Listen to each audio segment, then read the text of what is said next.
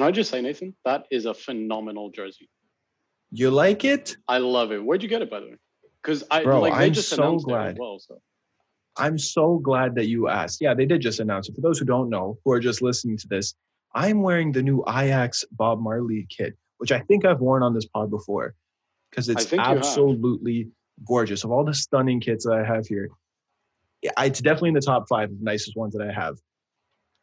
And you want to know where I got it? That's interesting because, Yeah. brethren, we're actually sponsored by a website called elmontyouthsoccer.com. that's phenomenal. So they sell they sell those jerseys. And by the way, They just absolutely do. that they don't they wouldn't have the birds allowed in the Champions League. Would the birds be allowed at Elmont Youth Soccer?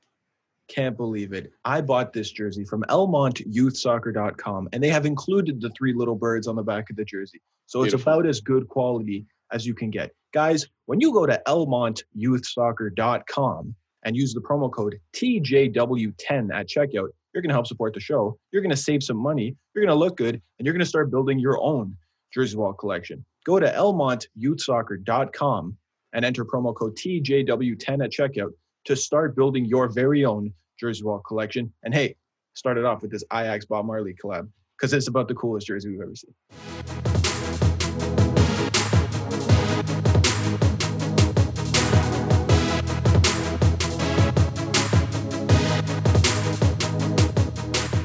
The return of the champions and so too the spoken word this year surely promises to be absolutely absurd. Coming fresh off the best window in years, shock moves and homecomings either way brought tears.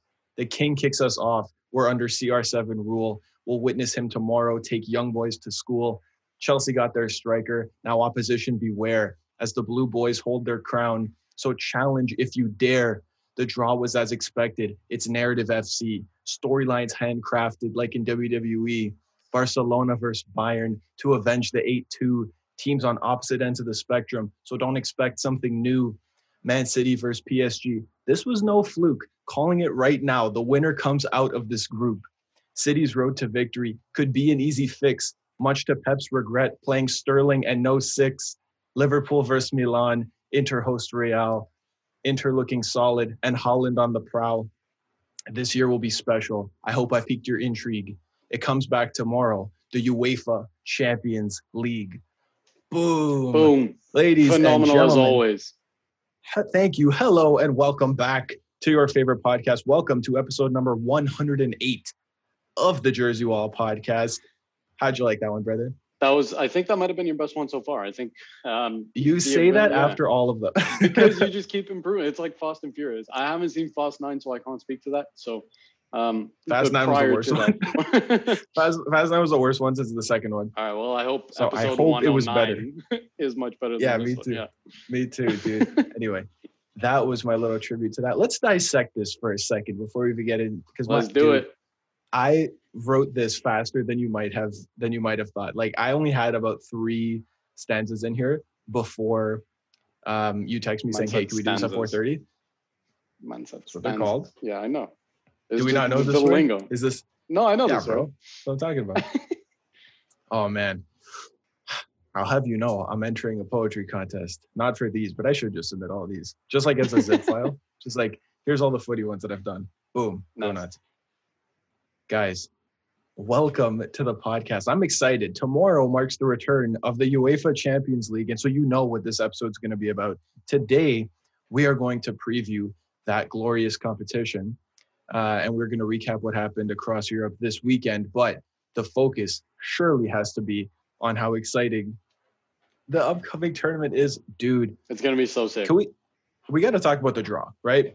we have to because like, it's always it's always First fixed. and foremost, yeah, it's definitely fixed. We know this, right? Like, there's no beating around the bush here. We all know, and we all kind of agree to the fact that it's like UEFA WWE, knows it's just know. unspoken.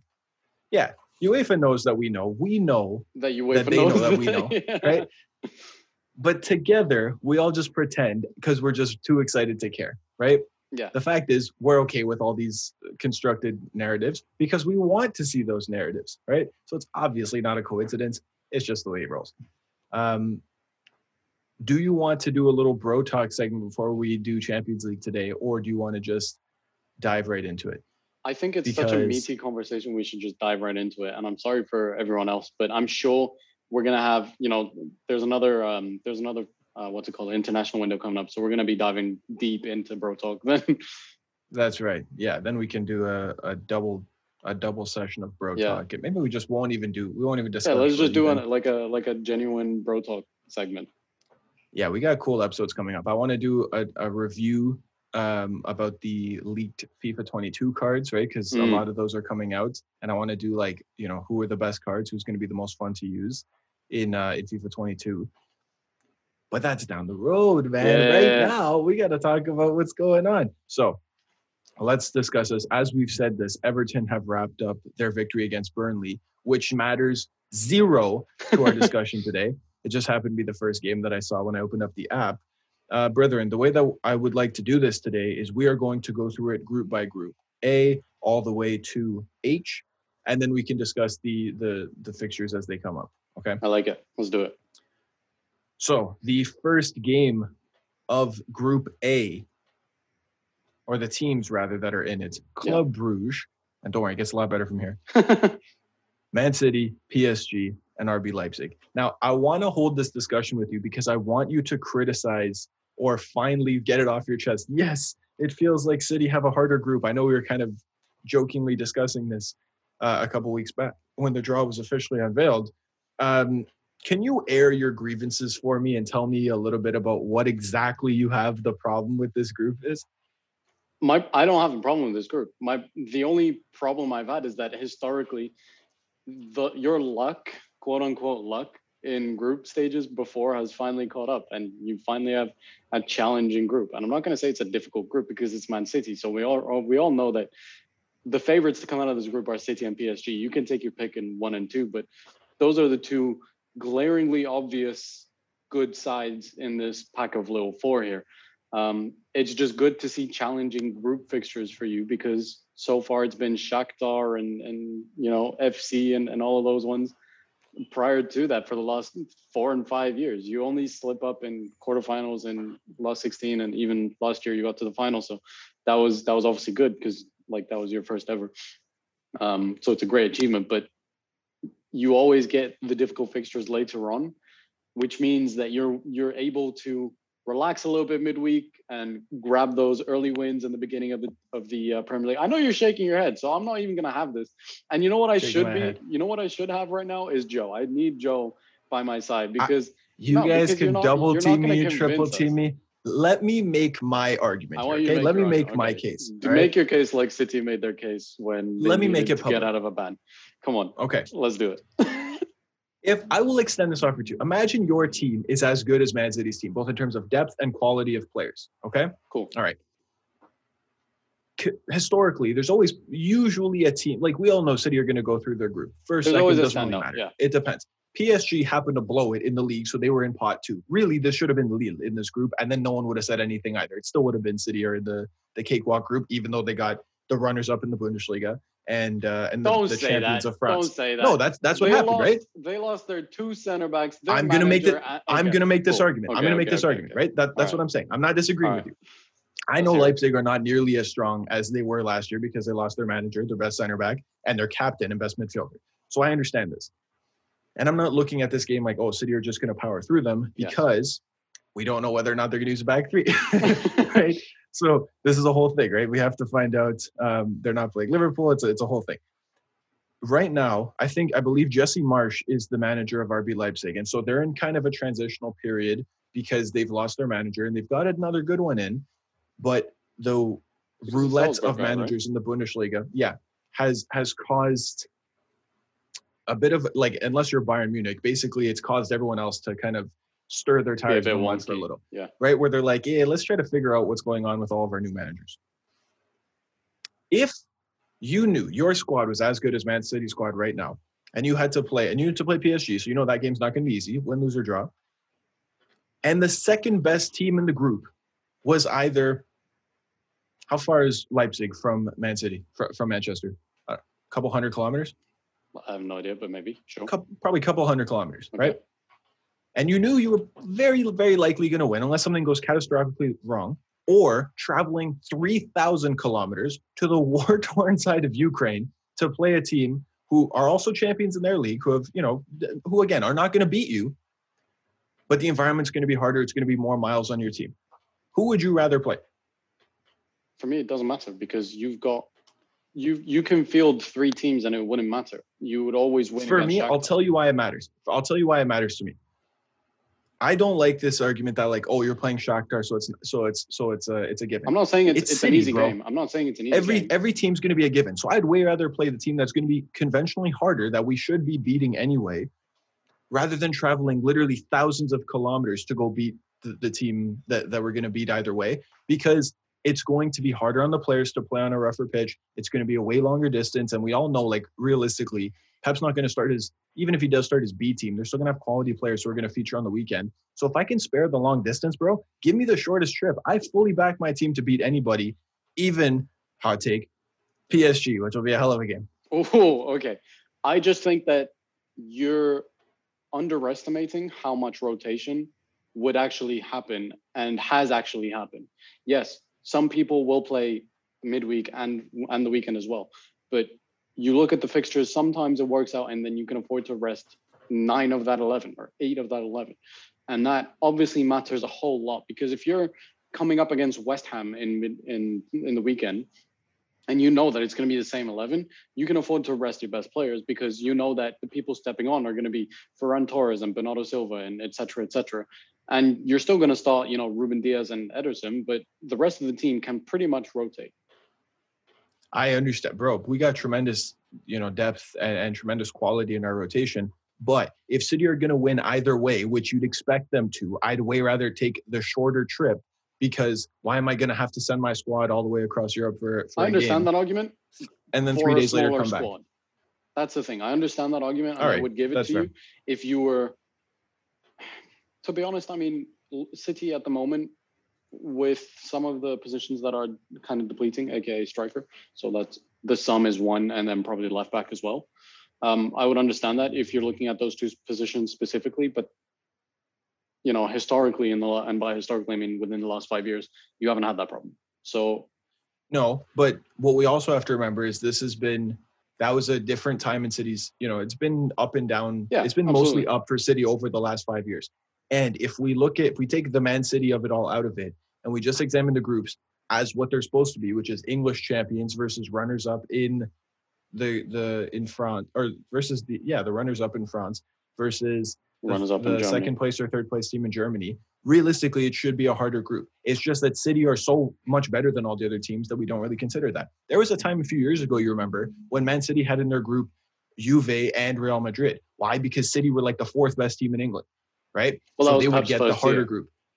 But now that City are at a point where they're consistently winning the league, they're never going to have the most conventionally group of death type group because realistically, the only way that can happen is if top teams in other leagues mess up horribly to No, end but up that, in the lower that always spot, happens right? because that always happens because you're always going to have a Spanish team in pot two, and you're always going to have, and by a Spanish team, Mhm. I mean you're always going to have one of Real Madrid, Barcelona, and Atletico Madrid in pot two, and you're always going to Yeah. have um, one of AC Milan, Juventus, Roma, and Inter Milan in pot two, and one of Dortmund and Leipzig. Um, so you, obviously you're going to have uh, the other top four English teams, but those you can't draw those. You can't draw a team from the same country in the first round anyway. Right. So I understand Yeah. you won't get those, but you're always going to have one of those.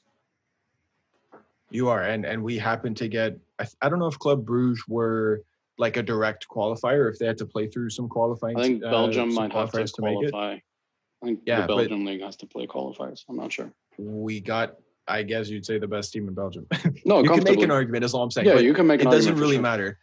The the narrative, the story coming out of this group, and that's why I didn't men- I didn't mention City versus Leipzig in this uh, in the group. Leipzig semifinalists, if we remember a couple seasons ago, much worse team now, right? They're they're Yeah, we don't realistically expect many teams to beat Man City, even in the Champions League.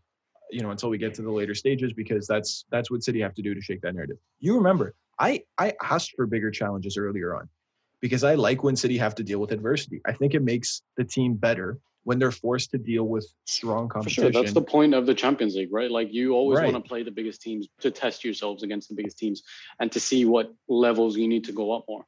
Um, and that's that's why I'm okay with this with this group, and that's why Joe as well was okay with this group. If I can speak for him directly, um, and, and and that that's just been our problem for the last few seasons. And if if you're saying that that you want your team to be challenged, then surely this is a nice change of pace. And if you're saying that, then that's an acknowledgement of the, the bum groups that you've had over the last two. But like seasons. I said, that's just because the we happened to get PSG this year because they happened to finish second. Realistically, if they had done their jobs and won the league, this would have been Lille who finished second, and then we wouldn't be having this discussion. It would have been, oh, City are getting farmers again. Where it's like, dude, this is the the French runners up who PSG are, minus this massive rebuild and and Leipzig, who are exact who are in the same position, right? So it's like City are always going to play as the number one team in pot whatever in, in whatever pot they're in.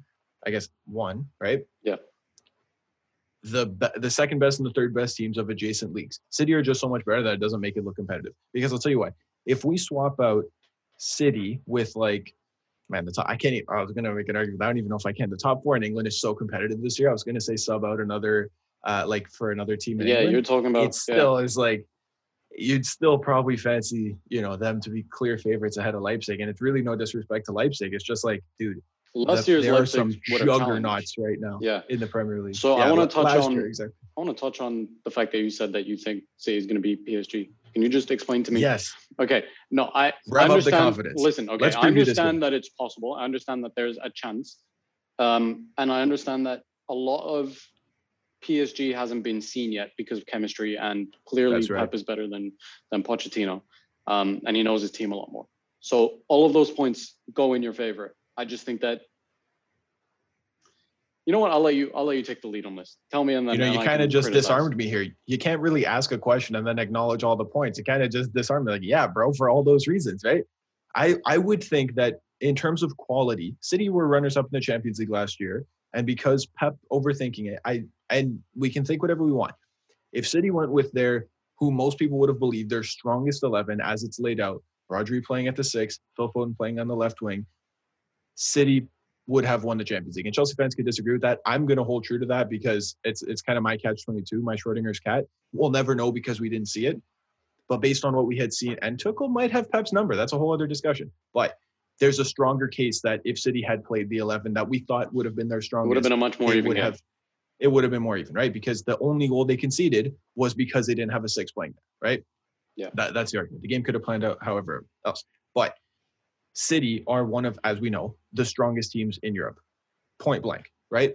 PSG are newly assembled and have brought in some superstars, some monsters who are expected to win everything, including the Premier League, even though they don't play in that league, right? The expectations are sky high on PSG, and they haven't even played together yet. Like Messi has not started a game yet. Neymar has not, I don't think, started a game, least of all with Messi. And I'm sure that they'll, they'll rekindle their chemistry awfully quickly because great players find a way to play well with great players, right? It's just, it is what it is. The way that I see, you remember a couple weeks ago we were discussing whenever City lose, it's the exact same way. I was just, I was I was so going to bring rare. that up because yeah. Body, like you were saying, was tearing through them again. And if you're doing that with Mbappe, Neymar, and Messi, that that's why I was kind of wanting you to try and perhaps and pick apart your team and see where they can falter. Yeah, well, th- this is just it. the The way to beat City is pretty clear, right? Is to pay, is to play kind of compact yeah. and, and hold back, and then and then try to hit him on the counter. And Mbappe is faster than uh, him versus Kyle Walker will be fun to watch, but I think Mbappe yeah. is faster than everybody, especially if he doesn't have the ball, right? If they're both running for a ball, I think Mbappe beats him there.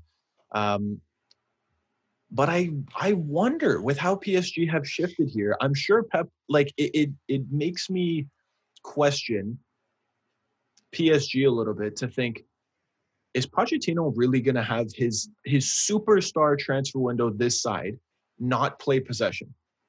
Because if that's the case, I think we can beat the crap out of PSG, right? Like you like they have so much offensive firepower. If they're good just gonna try to defend and hold on to it, well then we're really only Mbappe and Neymar and Messi are not going to help with that. Hakimi is barely a defender, and same with the with Nuno Nuno Mendes, right? Who's my boy, the Portuguese left back who who they signed on loan. So their fullbacks are fantastic. Their front three are fantastic at doing what? At providing unreal offensive play. If they're forced to defend, we're really only we're that's not that hard really because we're not playing through this entire team. We're playing through a very small portion of it. But this is why I bring this up. Are PSG going to be that team to change that and say, no, City, there is more than one way to beat you. We can outpossession you, we can outplay you, and we can batter you guys. If that's the case, as we know with City squad this year, it's not as direct as it once was. It's not the days of Leroy Sané and and Raheem Sterling on on their on the wings of their respective foot. In which case, I would have said have possession because I got Sané and Sterling, and they're going to cry. And Aguero is the focal point. We'll Yeah. tear you guys up on the counterattack. Now I'm not so sure. Right, our front three isn't that fast, Yeah, you complicate Right? things too much. which means I don't know if City are going to try to hit PSG on the break. I just wonder how brave PSG will be in trying to outplay City instead of sitting back. Because I think if they sit back, City are just going to do what they do and beat everybody else. But if PSG managed to find a way to hold on to that, to, to just compact the midfield that we can't do anything, oh my You're god! saying that like are- they can't start a midfield of Herrera, Verratti, and Idrissa Gueye, or Danilo, Herrera, Idrissa Gueye. It doesn't matter. Like they've got so Doesn't many matter. CDMs. Verratti, that's the thing. Verratti is more than capable of controlling that midfield and then spraying the balls uh, Mm-hmm. forward. So if they play Verratti and have runners around him, uh, I think they can cope and, and play on the counter attack. I don't think they need to hold possession. Like that. That's what I'm I, I don't think so either. That's what I'm saying. But I'm worried. I wonder if they're going, if if Pochettino will really look at the squad and be like, eh, still shouldn't do it against Man City. Like we should still try to be standoffish because I don't think those players want to play that system. I and I could be wrong because I'm, I'm Mbappe is the best player in the world right now on playing off the shoulder of the defender because he's faster than all the defenders. But I still have those concerns, and I think that City will find a way to break through PSG should they play in that in that you know defensive style because I, I just don't think their players are used to being that i think they're used to having the play and dictating the pace and so but i'm like i was just saying there like towards the end of my of my argument if psg can find a way to just stay compact like ramos can just keep everybody tight and it's and everybody's and then you've for got PSG. Navas as well. Yeah. and Kimpembe and Donnarumma, never mind Keylor Navas, then we start to say, okay, well, if City can't break through, City can get absolutely lit up here on the counter because, you know, especially if it's if it's Messi and Mbappe, like, dude, oh my God. I mean, I think I, I don't Pochettino love needs idea. to needs to give a phone call to Tommy Tickles right now because if he can upgrade the defense of Rudiger, Azpilicueta, and who is it, Zouma that they play, and then Mm, I mean, not, no longer Zouma, obviously, because he's not Right. no longer there, but whatever. now Um, it's Trevor, Trevor right, Chalobah, yeah. From London. To freaking Trevor. Kimpembe, Marquinhos, and Sergio Ramos, like that's that's ridiculous to be honest. And then you've got the long, lanky goalkeeper and Donnarumma to replace Mendy's position, then and Verratti to just be the Jorginho player in that. Like it's very doable for for uh, for PSG. It's just whether Pochettino actually has the stones to do that, um, and to be able to tell Neymar, Mbappe, and Messi, like, listen, guys, trust me. I've played this team before. I've beat them with a worse, much worse team than you guys um, in Spurs. So just trust me on this one. We'll just get through these two games, and then we'll control the other two games easily. That's that's what I wonder. Yeah, I'm excited to see. Like, I- and we had so many questions when PSG assembled this team. We're like, you know, what are they actually going to do? And all about chemistry now, To yeah. see, like, their first real test in this competition will be playing the the runners up from last season and predominantly perennial favorites to win this competition, even though they've fallen short so many times. So I wonder what kind of style, how they're going to line up and how they're going to play. But I, I wouldn't be surprised with with it going either way. I just think Pep has done a good enough job at convincing me he can limit those those spaces for exposure, and every defender will be way more aware of how threatening PSG can be. Yeah. And if City decide to be standoffish and try to let PSG break them down again, I have I think concerns that would about, the about transitioning on the counter. Yeah. But with how far their fullbacks are up the pitch, like there could be a lot of space. And if De Bruyne's back playing, Yeah. dude, I like City. That you would know, be the playing to smartest move from. De Bruyne to Foden to, Pep, to yeah. Jesus back post. I could see that counter literally all day. I think, to be honest, even if they get one point between the two games, um, I don't think that would be a bad thing for PSG. Obviously, it would be bad in the small picture, but in, in the big picture, I think City pose the biggest threat to, to PSG. And if they end up meeting sure. in the knockout rounds later, then they have that experience in knowing how City are going to play, and that's not going to change. We've already seen that. Um, and even if they finish second in that group, I think they're so far ahead anyone else that's going to finish top of the other groups that they would comfortably win their round of 16 game. and I don't think that PSG would really suffer that much if they finish second in this group. Yeah, I just that's that I'm not sure about because I wonder at what point the stones start to crackle a little bit. And we said, "Oh no, this isn't the super team we thought it was." Right? It's like very I wonder if that with these egos, it's very fragile.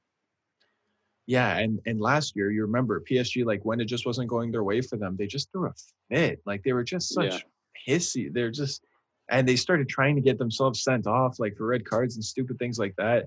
Yeah, You it know, doesn't happen when Sergio Ramos is in last year, right? Like, well, that's that's what I'm saying now. Right now, you have and you added um not just Ramos, who's like the best captain, one of the best captains ever, but the mentality monster of Gini Wijnaldum too, who is not going to just get pushed around either, right? Like, I hope Yeah, same with Messi. for their sake. I, I don't think that Man City, I think this is a fair assessment to, to kind of end out um, this group in this discussion. I don't think that Man City are the kryptonite to PSG. I think that it's actually Chelsea who fit that Yeah. mold, right? But we can discuss them a little bit later. Okay. Final predictions for Group A. Who you have one and two, and then I guess three. Like just go through the list. I would go with, um, you know what? I will go with City top, PSG second, Leipzig, then Club Brugge. And Yeah. we may be disrespecting Club Brugge by not mentioning them, but it is Mhm. what it is. You know, I mean, there are levels to this Yeah. game, and sometimes sometimes you can get you can nick a position against Leipzig or something. Like if they spot a weakness and the Club Brugge, like we're all sleeping on them, then yay. I mean, that's the better for us. Um, Bro, even against us, man. Like Yeah. they could be like if any if any club goes, it's a Champions League level competition, right? So if any team goes out there not expecting a Champions League level team, they could lose, and that's just simple True. as True. right. that is very true. Um, I will. I'll agree with your order though. I think, and I'm gonna back my boys to to go top. But of course, I'm not gonna be surprised if PSG go on and literally go 38. No, you gotta back your team, mate. Champions League too. You Yeah, have to but I'm going to back my team. You you know that. Um, as for as far as I see the game going tomorrow, uh, I'll just touch on this quickly. Man City versus Leipzig.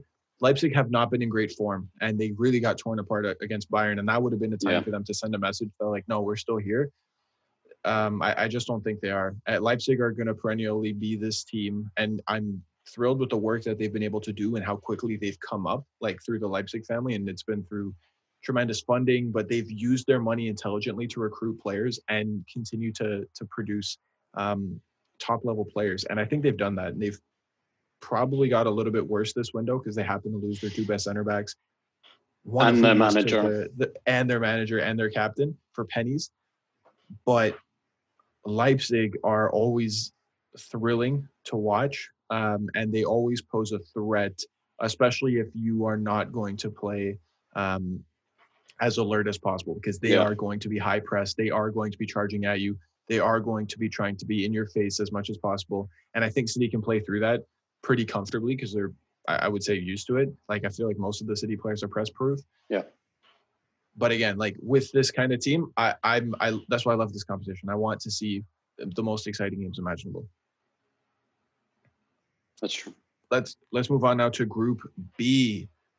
Let's do it.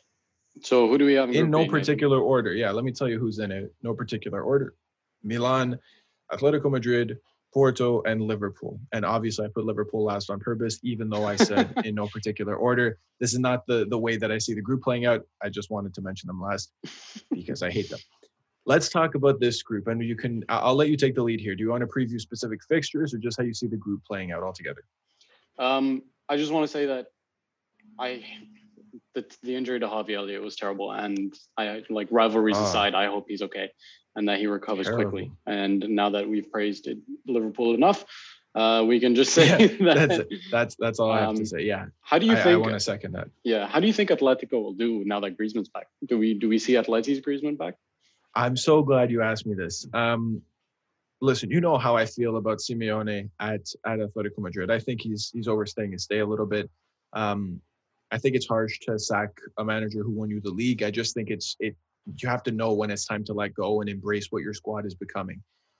And what Atletico Madrid are starting to become with their influx of talented offensive players and two-way midfielders and how good their defensive their their defensive system and players are defensively is a team that can achieve a lot more than they are. And I know they just won the the, the um, La Liga last season. Yeah. And they could they're probably still the strongest team in La Liga this season, to be quite honest.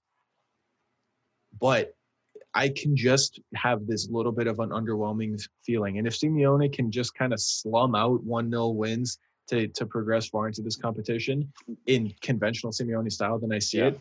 Maybe I have a little bit of resentment, uh, resentment inside me because I can't stand seeing Joao Felix just rot away in this pecking order where he's not even the third choice uh, No, center forward or striker. Slipping.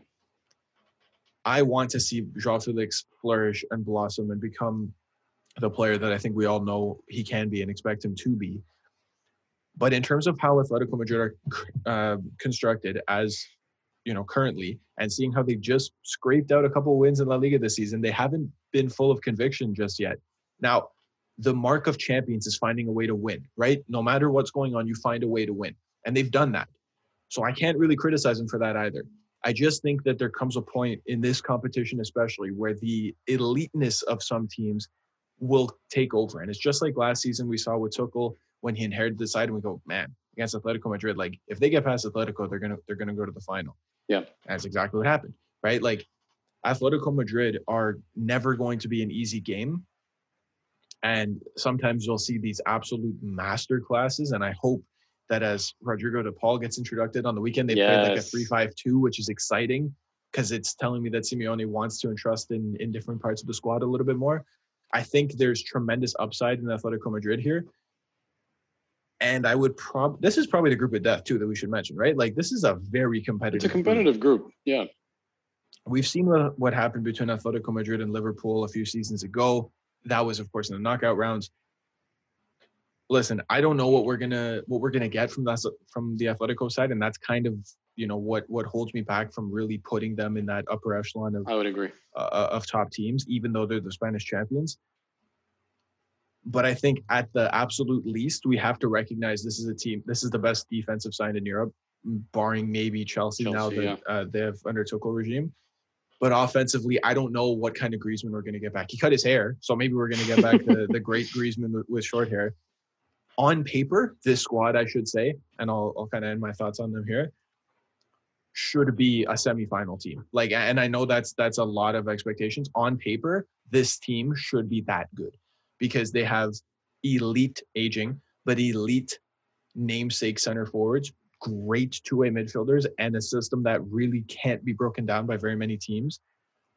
Andrew Felix, I think that they're one of the best, probably maybe Top eight teams in the Champions League. Yeah, Yeah. quarterfinals for sure. Semis even on paper, I would say, yeah, stylistically they should be getting to the semis. Um, yeah. This competition favors their style.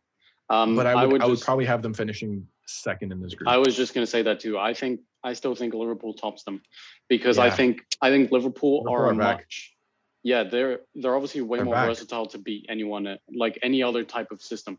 I think Atletico Yeah. struggle against Milan and they'll struggle against Porto, even though they probably will win those those games. right. They might draw a couple of those, but I think Liverpool, even if they struggle against uh, Atletico Madrid, I think they they top this group because I think they easily beat Milan and they easily beat Porto, and that's no disrespect to either of those teams. I just think Liverpool Mm. are back to being that good. I'll be honest with you. I actually don't think Liverpool easily beat Milan. I think that they will Mm. beat them, but I don't think it'll be easy. I'm actually a really big fan of, of how Milan have started to. Well, Frank Kessie for sure. You know, I got the jersey here, but who actually missed a penalty unbelievably this weekend. I, I was shocked. I was like, Frank, you don't miss penalty. What are you doing, bro? I'm a big fan, and you know from from Europa League last season, they've only elevated since then, right? Yeah, AC. Milan are a, a legitimate top Champions League team in Italy, and they're certainly not on Liverpool's level, right? Like we know the top four in England level is, is is at its own standard. But I think while I think AC Milan are the third best team in this, I think that they're going to give everybody like really, really competitive and fun games. And could you not see a scenario where Atletico Madrid like just get draws against Milan and Porto, but then beat Liverpool? And you're like, Absolutely. what, what is going on? Like games that you should win, you don't, and games Yeah. that you're like, eh, probably not. That they end up doing it because that's the Simeone way, bro. Hundred percent, man. Um, I love how competitive this group is, and I hope I get to see as many games as as this as this group has to offer. Remember what Porto were last season, bro? They were no slouch either. They were giant Yeah. killers. So um, maybe they repeat that. Who knows? I, Atletico Madrid versus Porto will probably be the most boring game. Oh, but in don't even don't even bother paying it. Like, yeah, yeah, like it'll just be no. Do you not have the ball. tune No, you have the ball. No, no, no. You have Do the ball. not no, no, no, no, in. no. You have the ball. Yeah. Um, that being said, if we can go through the order of how this will go, I would have it. I think just as you do. Liverpool topping the group, uh, Atletico Madrid in second, AC Milan in third, and Porto. Unfortunately for you guys, you guys are crashing out. Milan, once they're over in Europa League, I'm excited to see how their campaign comes back up because Yeah. I don't actually want anybody to listen to this and think, ah, they're not giving AC Milan a proper chance.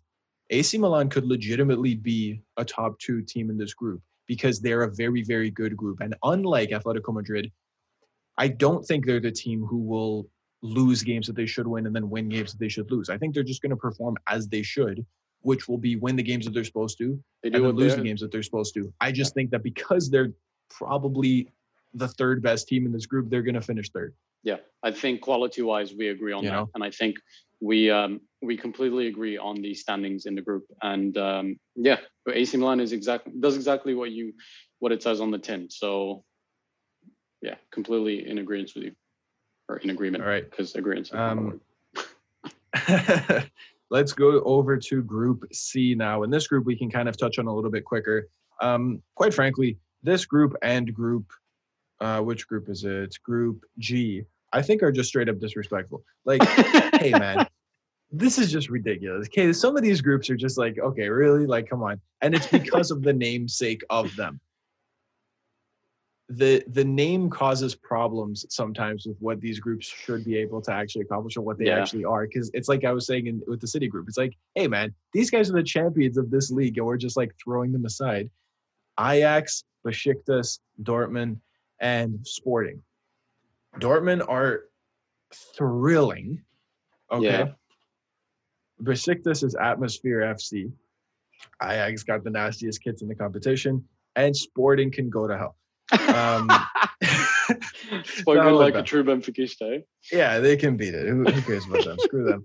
Um, listen, honestly, this group is also hyper competitive. That's the thing. Like, no one would look at this group and say group of death, but in terms of competition, No, it's up pretty there, even. right? It's pretty even. It's pretty freaking even because you would think that Dortmund obviously have the best, No, probably the best yeah. like at least the best five players he's in this he's the difference maker in this group. Dortmund have them, and he'll probably, Dor- you know, Dortmund uh, or Haaland specifically might have like 15 goals just in this group. Yeah, just in this group. Yeah.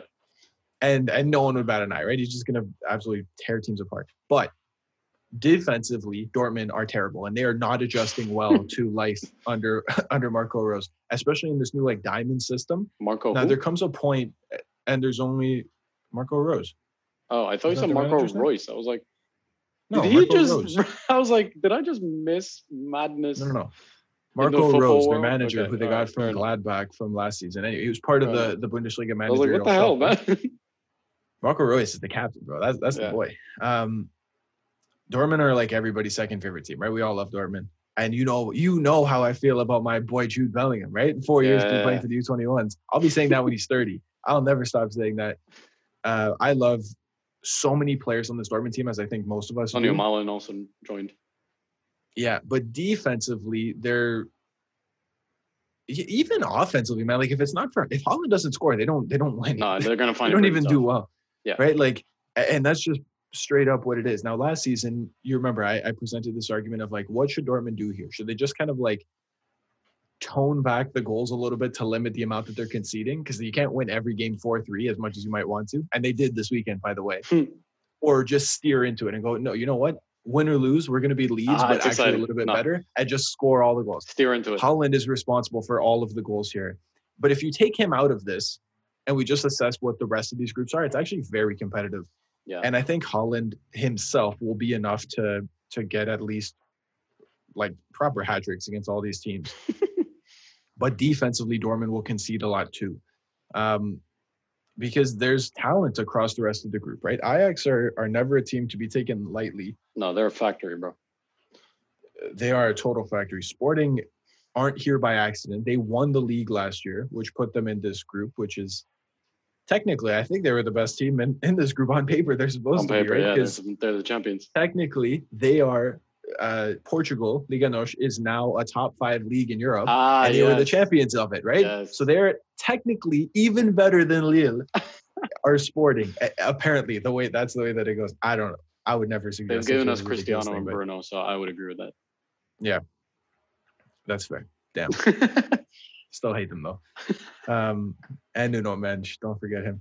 Listen, if we're going to to be serious for a second and actually break down stylistically how these games go, I'll throw to you how you see them lining up because quite frankly, like a bunch of these games, we it's not even analysis to say, oh, Haaland's gonna score a hat trick. Haaland will it's a score a given. hat trick It's a given. every game. But in terms of Ajax, Besiktas, and Sporting, how do you see those that trio playing out for uh, spots two through four?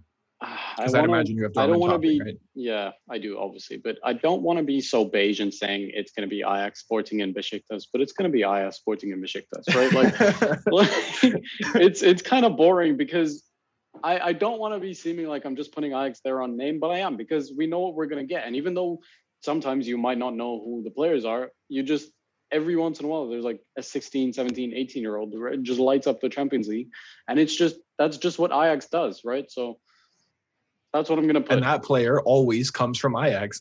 yeah exactly Yep, you're right. Um, yeah, listen, I think that it is a toss up for this, but I don't want to give too much time to it because, quite frankly, I don't think this is where the the bulk of our listeners are. If you're looking for like betting odds, how you think this table plays out, just bet a hat trick on every other game I am. Yeah. I can't really bet against Ajax if I'm wearing their jersey right now. yeah that's true So I kind of have to go with them, and I'm sure as I'm never going to wear a sporting jersey. Um, Mhm.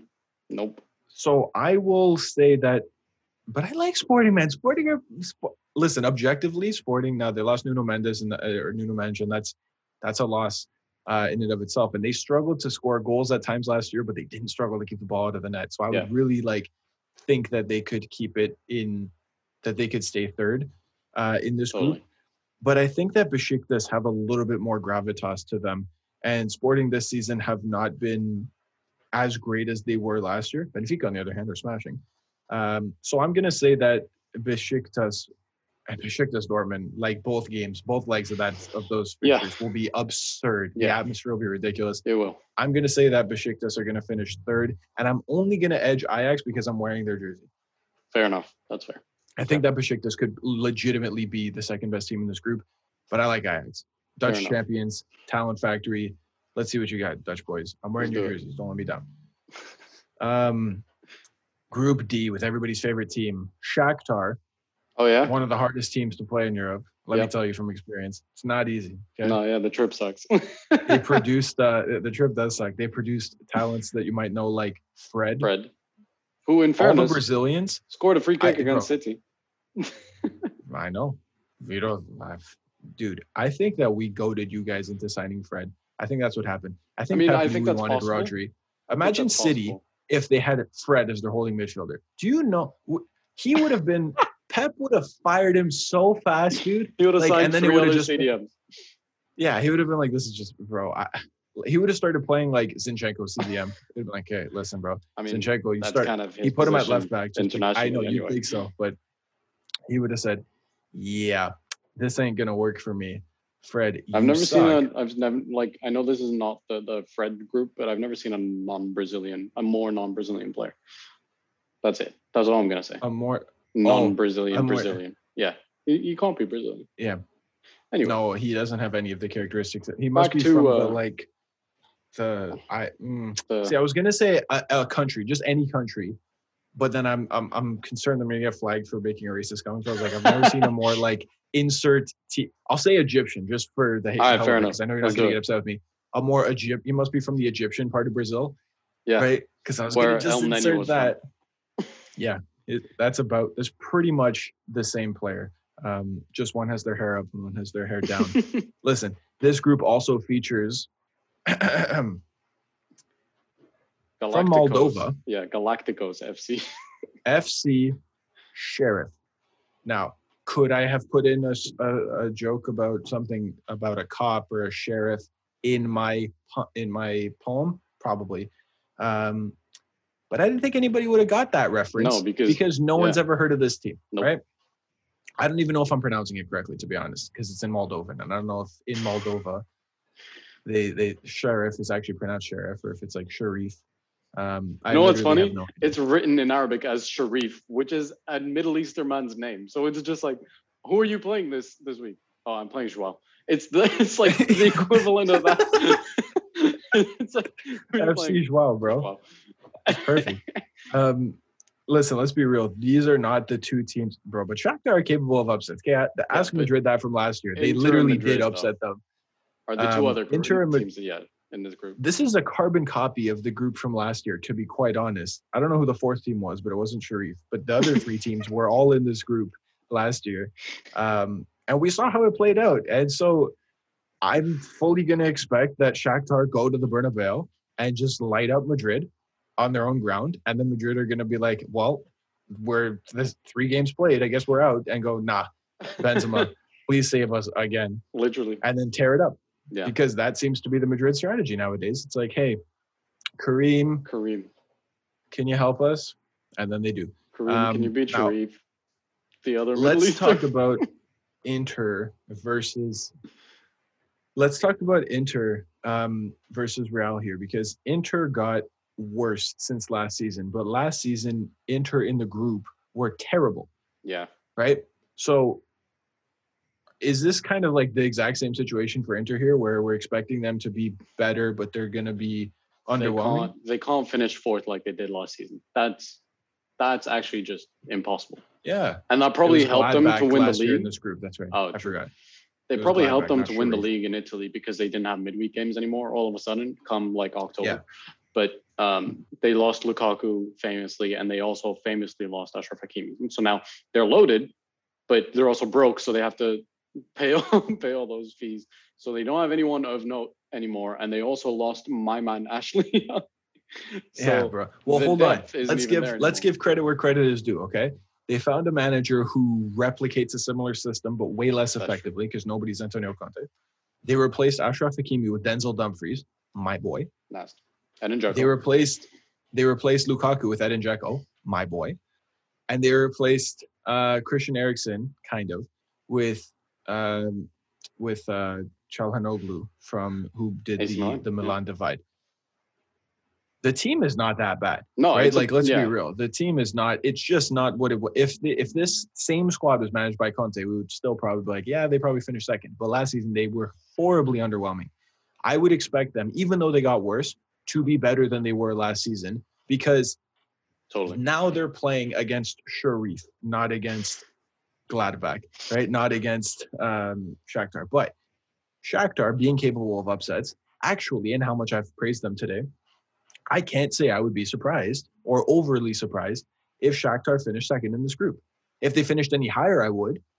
If Oh, come on. Yeah. to be honest, if they finished any lower, I would too, right? Like I wouldn't think Shakhtar would be like one of the favorites in this group. I don't think that they're better than Inter, at least all on paper.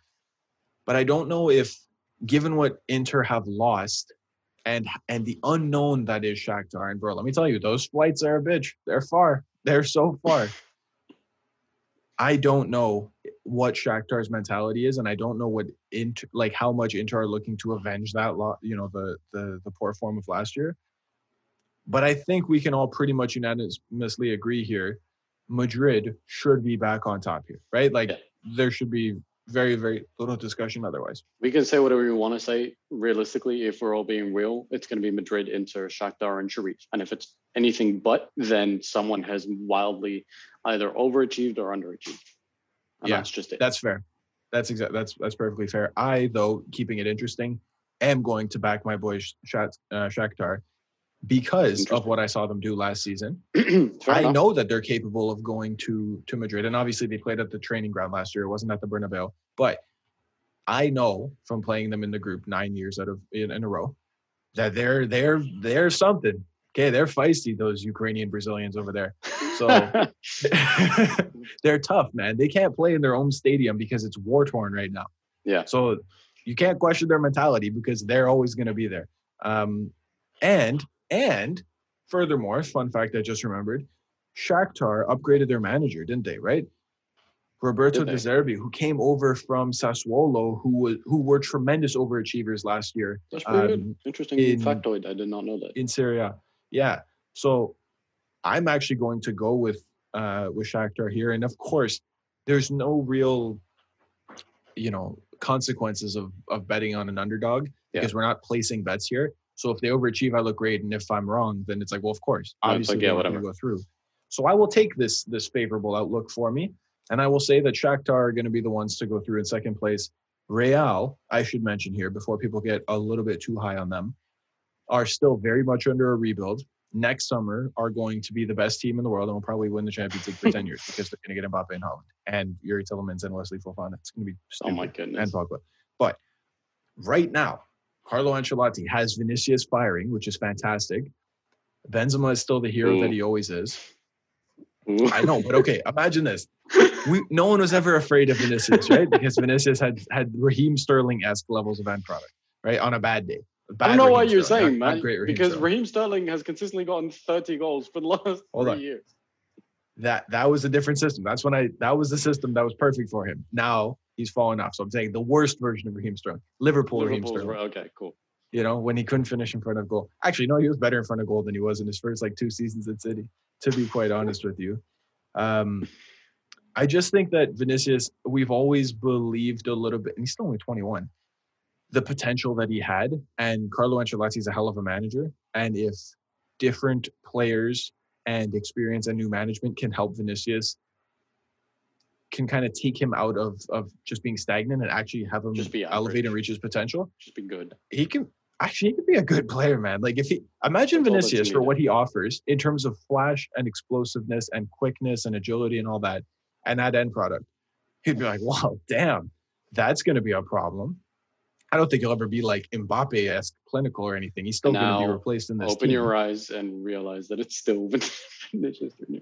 Now, the other thing is that they just played Celta Vigo, who I've never seen a team defend worse ever in my life. So if there's ever a game, a fresh game to keep in my mind for Vinicius to look good, it was against Celta Vigo Okay, because fair enough. boy, did they have some problems. Fair enough. Um, Camavinga got a goal on his debut, by the way. He did. My boy. He You looked love pretty nervous. There were a lot of there were a lot of missed passes. Um, and thanks to being You know, he didn't I play do- for long. Like No, he, he doesn't speak And you can't judge him. He's 18, and, and I'm not saying that. I'm just Yeah. saying he looked nervous because obviously it's a dream club and, and all that. So don't judge Mm. him. What I'm saying is don't Probably judge, really don't judge him or misjudge him on these poor performances if he does have any. He's 18 for Yeah. God's sake. He was born That's in 2000 and freaking two. Ah, that's stupid, bro. Stop. That's ridiculous. Can't even believe that. All right. We are running so heavy. Let's uh, Yeah, speaking of underweight. other- We still have four groups, bro. Speaking of underdogs, Barcelona are taking on Bayern Munich tomorrow. Yeah. This is um I, the over under is set at 8-2.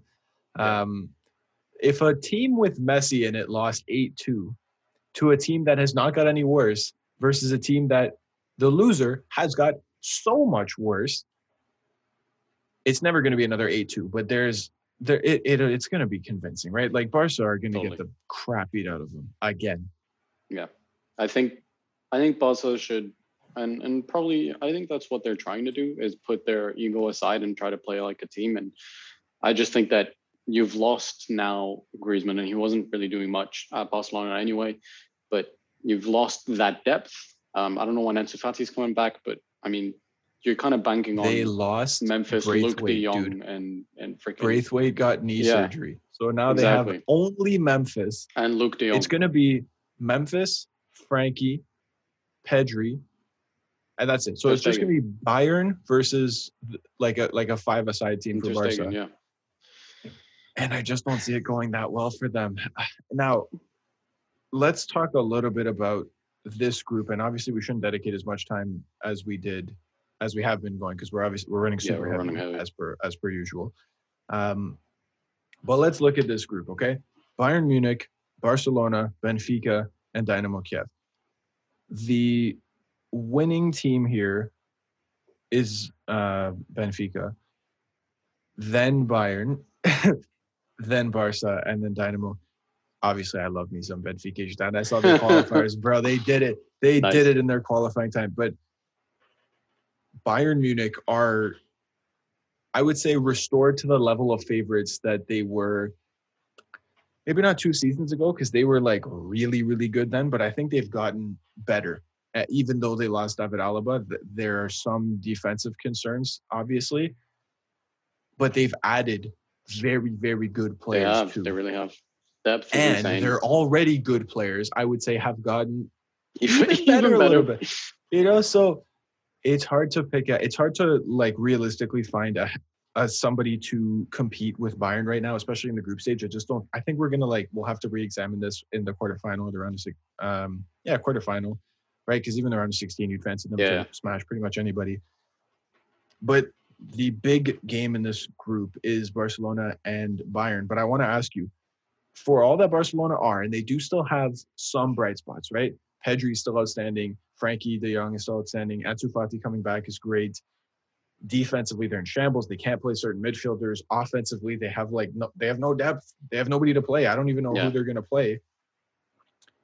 Is it possible that Benfica finish higher than Barcelona?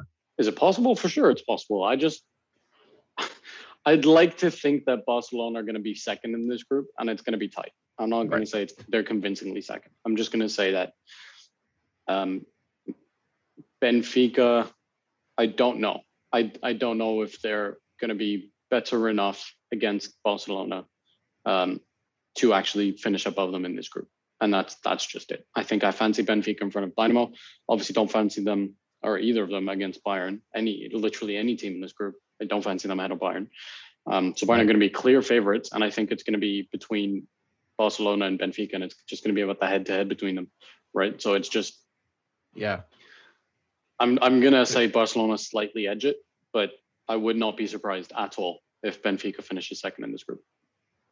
there's nothing that would make me happier than to see Benfica go through, especially over because it would have to be over a giant, right? Yeah. Barcelona are still riding their name a little bit, but Barcelona objectively have much better players than Benfica, much better players. But they're on fire. It is a forest fire. In a- in a bad way, yeah, yeah. dumpster fire, right? So I'm gravely concerned for Barcelona that they don't make it out of this group. And if they, I mean, Barcelona in the Europa League, that would just be something silly, right? Like, is honestly, for on? them, I would rather finish fourth. Probably, right? But dude, I mean, do you think Don't win the. Europa League? Like just hypothetically? No. If Barcelona dropped to the Europa League, you don't even I don't, yeah, I don't even right? think so. we're not even that good. Europa League is I- very competitive. It's very competitive, and Barcelona are really not that good. And they have good players, but they have also a lot of bad players, and it's really going to hamper them when they start to meet real quality. And the fact is, Bayern Munich, they're going to have still nightmares uh, of playing them, and I just don't see where goals and, and I mean, uh, Memphis can't do Memphis everything. aside, yeah, Memphis he would aside. love to, right? Memphis is going to be able to deliver as much as he possibly can. He's a very, very good player. My boy, for like eight years now. But how much can he actually help this team this year? Can he step up and fill Messi's boots? The answer is he's going to do his best, but Yeah. he's not that player. He's not that good. Defensively, Barcelona have a ton of concerns, and if they change their system to be making sure they don't concede, they're going to lose a lot of flair. That's They're going to lose a lot of what people like about them. And if they're just being boring and trying to, you know, tough out wins when they're flat broke, like it's a big problem right now for them. It and is. we've, we've addressed really this is. before. But I, as much as I love Benfica, I still think that where there's a will, there's a way, and that Pedri and Ansu Fati and Memphis and Who's going to carry this Um, team through? and Frenkie and Busquets, like they still have tremendous quality, will carry the team through, even though they're going to get beat up bad by Bayern. I would say, and this is just uh, unofficial prediction, easily 4 0. I would say easily 4 0 Bayern beat them. No, I would agree with that assessment. 100%. Uh, but that, and sorry to Dynamo, because Dynamo will probably be better than Benfica, quite honestly. I think Dynamo are going to be slept on um, as they as they typically are. But the underdogs in this competition are here to do damage, right? So Yep. the way that I have this group lining up, we've been pretty on par so far with our predictions. Bayern Munich, Barcelona, I'm going to say Benfica, my boys, and then Dynamo. Um, but tremendous room for upset here. No, absolutely. And you know, uh, like you said, Dynamo could still pull something. Like there are no there are no shockers in the Champions League because there are always shockers in the Champions League, and that's, That's just kind of what yeah. it is. Yeah.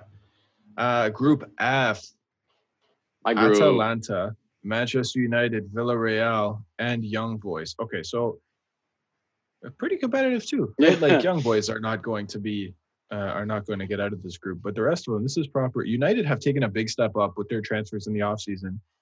Atalanta are perennial uh, Champions League club for the last number of years in this area, and Villarreal caused you guys some proper nightmares, right? But this is not in the Europa League. So let's just address this off the top. Man United, Villarreal. How does how do these fixtures? Because you're going to play them twice now, not in a knockout style just yeah. yet.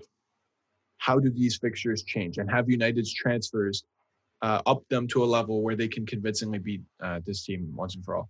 Yes, because you know why? The players that started that match are now on the bench, and that's mm. simply it. We started with Cavani, and um, I think we started with Martial, and Rashford is injured, but that you know that's that's beside the point. Those players are on the bench. Juan Mata is on the bench. Um, we can even actually have Mason Greenwood on the bench.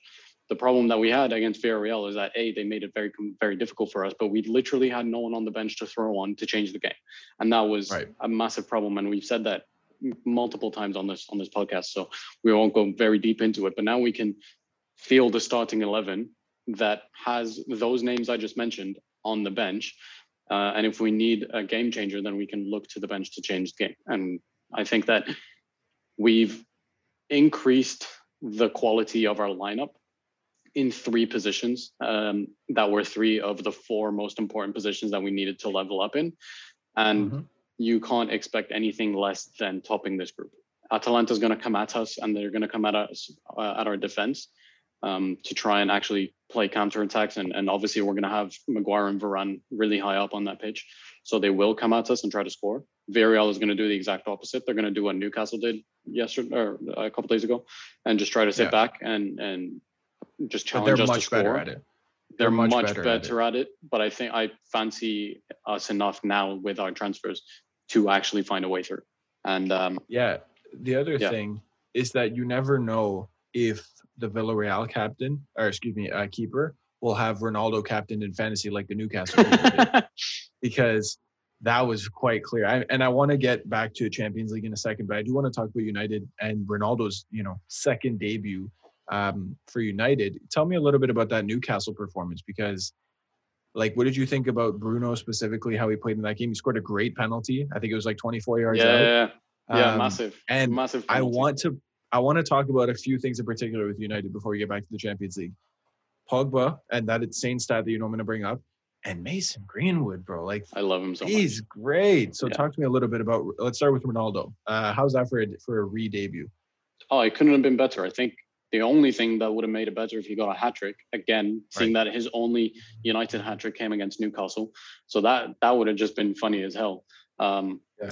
But that it almost seemed inevitable that he would open the scoring, right? And it almost seemed inevitable yeah. that he would be the difference maker. And to mm-hmm. be 36 years old and and completely outpace all of their defense eh, for his second goal was phenomenal. And it's just you, it's kind of like the prodigal son returns, and it's it would the vibes were immaculate. I don't even think I remember the tactics from the game. I don't even think I remember anything from the game other than just the vibes and the atmosphere because I hadn't heard or seen anything like this atmosphere in in years, honestly. Mm-hmm. Um, and it was just it was it was amazing to see. And I think people are too quick to to talk about Jadon Sancho. I think he played all right. I don't think he impacted the game too much, either negatively or positively. Um, I think people should just chill and remember that he went from he left from the England camp because he had a niggle. So maybe he's coming back from that. It doesn't matter. Um, but I think that I want to talk about him too. We changed something in the second half that we didn't really see in the first half. So that might have been part of the team talk. Is that um, Newcastle was really narrow and they were challenging us to try and, and go out wide, but we didn't. And Luke Shaw didn't really do much in, in his crossing. Mason Greenwood obviously kind of came inside, and Jadon Sancho in the first half came inside, but he started to look for those overlaps a little bit in the second half, and I think that's what changed it uh, for us in the second half and what made it more open. Even though that they scored against us because, like I said, Maguire and Varane were in their half of the pitch. Um, so as as a game and as as a day out, it was amazing. Um, and I just it, it, feels different, obviously, having someone like Ronaldo on your team because you, it's kind of like a cheat card that you know that it's Yeah. if if if it's going badly, like Ronaldo is inevitable. Um, it's a great plan A and plan B, right? Where it's like exactly. Just you give can- you Michael know, Jordan plan A is to yeah, get him right, and then plan B is like, well, give it to listen, Ronaldo. we, we need you to get it to him, and he's like, cool, all right, I got this guy. Yeah, Um, and without chemistry, I was excited to see that they even played this well. And there were no Yeah. doubts in my mind that Bruno was going to be able to play with Ronaldo because we know No, that yeah. he's going to be. And it was it was kind of weird because now that I think about it, in the first half they were kind of like playing a front two with no support on the width, um, Mm. and that support came in the second half. I was actually I wouldn't have been upset if Dalot came on instead instead of Wan-Bissaka to just ping in crosses because we all know Ronaldo like Air CR7 would have just been all over that. Um, Yeah. But yeah, you you had something to say. I do. Uh, My concern, and you know, because I've addressed this long before Sancho, and I'm I'm certainly not ready to say, you know, I told you so yet, because I, I'm not ready to write off Sancho just yet. Right, he's played No, only a few times and yeah. still very very young. But the concerns that I had are starting to show. Right, where it's like it's now been four games where he hasn't, and you said he hasn't influenced for better for worse, but you could argue that because he hasn't influenced it for better, he hasn't had the impact that, that the team would have liked. Now, that's just been canceled out by the fact that Pogba has created two chances and assisted seven goals. That's absurd, right? Yeah. That output cannot and will not continue forever. That just happens to be a very, very good little streak that is making United look very, very good right now. But I don't know once those you know, because United, it's impossible to be that clinical, right? You remember a couple of seasons ago when Greenwood was like scoring with every goal, we were thinking, okay, he's going to have the greatest conversion rate ever and score 100 billion goals if he keeps doing this because it's impossible, right? Your expected Yeah. goal to assist, your expected goal ratio to actual amount of goals you score can never be 1.0, right? It always has to be, it's just absurd. Yeah. Mason Greenwood has been, you know, since then dropped and then is now coming back up. Um, Pogba at this rate would have a billion assists, and it's stupid because you remember, I think I sent this in, in the group chat. Somebody figured out how many you're supposed to have more chances created than you do assists, right? Yeah, your of course. can't be that clinical. Someone said if Pog, if if uh, Kevin De Bruyne a few seasons ago when he won Player of the Year, not this season but the season Yeah. prior, if he had had the same uh, chance created to assist ratio that Pogba has right now, he would have had 95 assists. and it's like, like it just in the Premier League. No, it's ridiculous. Now the the caveat of that is that Pogba's played in like four games and is 13 assists away from tying the record, or 14 from breaking the record, which at Yeah. this rate seems very very likely. Now, my suggestion is that it can't continue at this rate forever because eventually you, just won't be converting those same amount of chances. My concern is that it's masquerading over other issues, which is that can you know what what's Pogba going to look like when those because now the stats are there, right? If he had seven assists on the whole season, people would be like, "Ah, okay, it was a pretty good season. It's already When more than like, he's gone ah. in the last two seasons combined. So Exactly. When you're like, okay, he had four, he had seven of them in the first four games, and then none in the next 36. You'd be like, hmm, or 34 games. You'd be like, hmm, dude, what the hell happened there? I'm not saying he's going to have that steep a drop off. I'm just saying right now it It's gonna seems slow that things are going really well for United where they need to be, but they're still steps away from being, uh, you know, the cataclysmic side that that they can probably end up being if they had a six. Um, but that's neither here nor there. That's just kind of how I feel about about how United are doing right now. I would still agree with you. I still think they would probably top this group. Um, yeah, we can do a deep dive on them if, if people want. Like I, I obviously would have no problems in that. Maybe later on when we have a bigger picture of the of the season. Yeah, we, of course, and we're we're gonna talk about United a billion times. Yeah, this because before this is all done. hypothetical at the moment. Yeah, it's just it's fun to be hypothetical. Um, That's what we live for, right? Atalanta, Villarreal. How do you see those two playing out? How do you see the rest of this group going out? I now you might suggest Villarreal will take third so they can go back and get the Champions and yeah, get and the Europa League League. again. But do you think that they could they are actually a better side than Atalanta uh, and can finish second? I don't. I don't think so because Hmm. I think Atalanta are, like I said with Liverpool, they are better suited to beat more teams than Villarreal are, and that's why I have Atalanta second. It's just I think that they can go to Villarreal and win, and they can go to Young Boys and clearly win, and it's not going to be an issue for them over two legs between those teams. Um, but Villarreal, I think that they might struggle to break down uh, Atalanta because um, you know Atalanta is going to make it open, and that's what their games always have goals. but I think Atalanta always outscore Villarreal, and that's that's the top and bottom of it from my point of view. And I think Villarreal, if young boys just play like Villarreal always do, then young boys might be able to get a draw out of this and um, and shock everyone. And I honestly, I don't think Villarreal would be the most upset team if they got Europa League anyway. So it's a win-win-win yeah, for all. That's fair. Um, I don't disagree with your argument. I just disagree with the outcome. I, I agree with the with the logic. I just think that Villarreal. I wonder how they're going to set up differently in a group stage game than they would in a knockout fixture. Yeah. But I would imagine if they're playing to not lose, which is probably not the smartest thing to do in a group stage, then they won't be beat. And that means that they won't let the other teams beat them either. Now, you could say, well, that means that Atalanta would be young boys and then they'd go through. I understand that logic. I'm just going to say, you know what?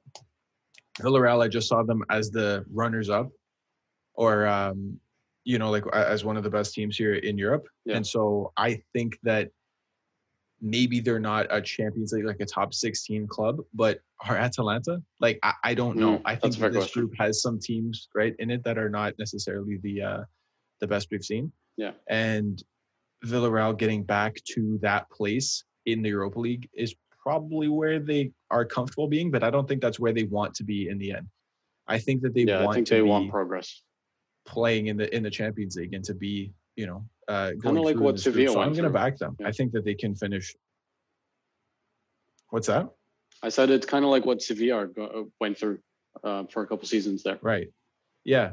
Like Villarreal are seem to be champions of that, but really it's what we have to remember is that it's it's Unai Emery who's the champion of that, right? And so when we get to Sevilla, who I think are in our next group here, um, then we can reassess this. And the, to be honest, the argument is going to be very similar. Um, Sevilla, can we? Are we comfortable moving on to Group G? Oh yeah, absolutely. Let's do it. Okay, yeah. Sevilla, I would say, and and just for for those who don't know, Sevilla, Wolfsburg, Salzburg, and Lille make up this group. This group makes me upset. If this group is in the Europa League, no one bat an eye, right? Like let's be very, very. That's very here. true. Yeah, that's very true. Um, Wolfsburg have emerged. Sevilla and, are perennially one of those fourth best team in Spain, right? Like a proper, right. not necessarily a favorite of a Champions League competition, but definitely predicted to go far in the Europa League competition. Yes. Right. Um, that being said, meeting Salzburg, who are the Austrian talent factory, part of the part of the, Red uh, the Leipzig fa- yeah. part of the Red Bull family, and Lille, who are the French champions. This group presents a tremendous amount of competition. How it goes through, I'm not sure. I really don't know. I really don't know, and that right? that like, could just be it. Like I can see all 16 different variations happen here, right? Hmm. Because I, I, just think that it could be anything. Lille, like, yeah, Lille is obviously not going to continue that momentum that they had from last year. No, they lost their manager, bro. Their manager so made them Salzburg. great last season, right? Yeah, so yeah. did yeah, literally. And then lost their manager Sevilla, too. I think Sevilla are obviously going to make it through. I just don't know if it's going to be first or second. And mm. uh, Wolfsburg is kind of like a like a bogey team. You never know what you're going to get from them because every Something once in a, while, card. yeah, exactly. Um, so I, I really they're, they're, top of the Bundesliga right now, uh, Wolfsburg. Okay, so if we're going on form, which might yeah. be what we have to look at with this group right now, um, then maybe they maybe Wolfsburg can be can be that team. I have lost a lot of faith in Lille, and it yeah. pains me to say because I like them a lot. My career mode team, bro, they're so exciting they offered a lot last season and they were very hard to break through and they went across 38 weeks and edged out PSG. That is no small feat, right? No. So we have to keep in mind what that actually means for them.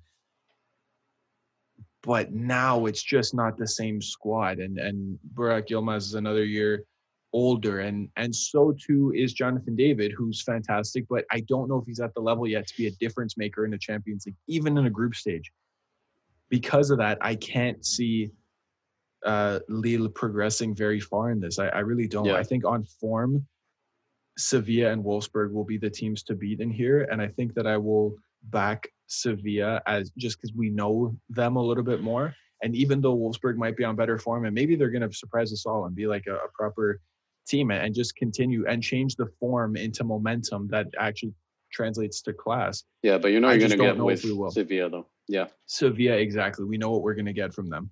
And so I think I would have Sevilla topping this group with Wolfsburg finishing second, then Lille. I could see Lille finishing bottom, dude.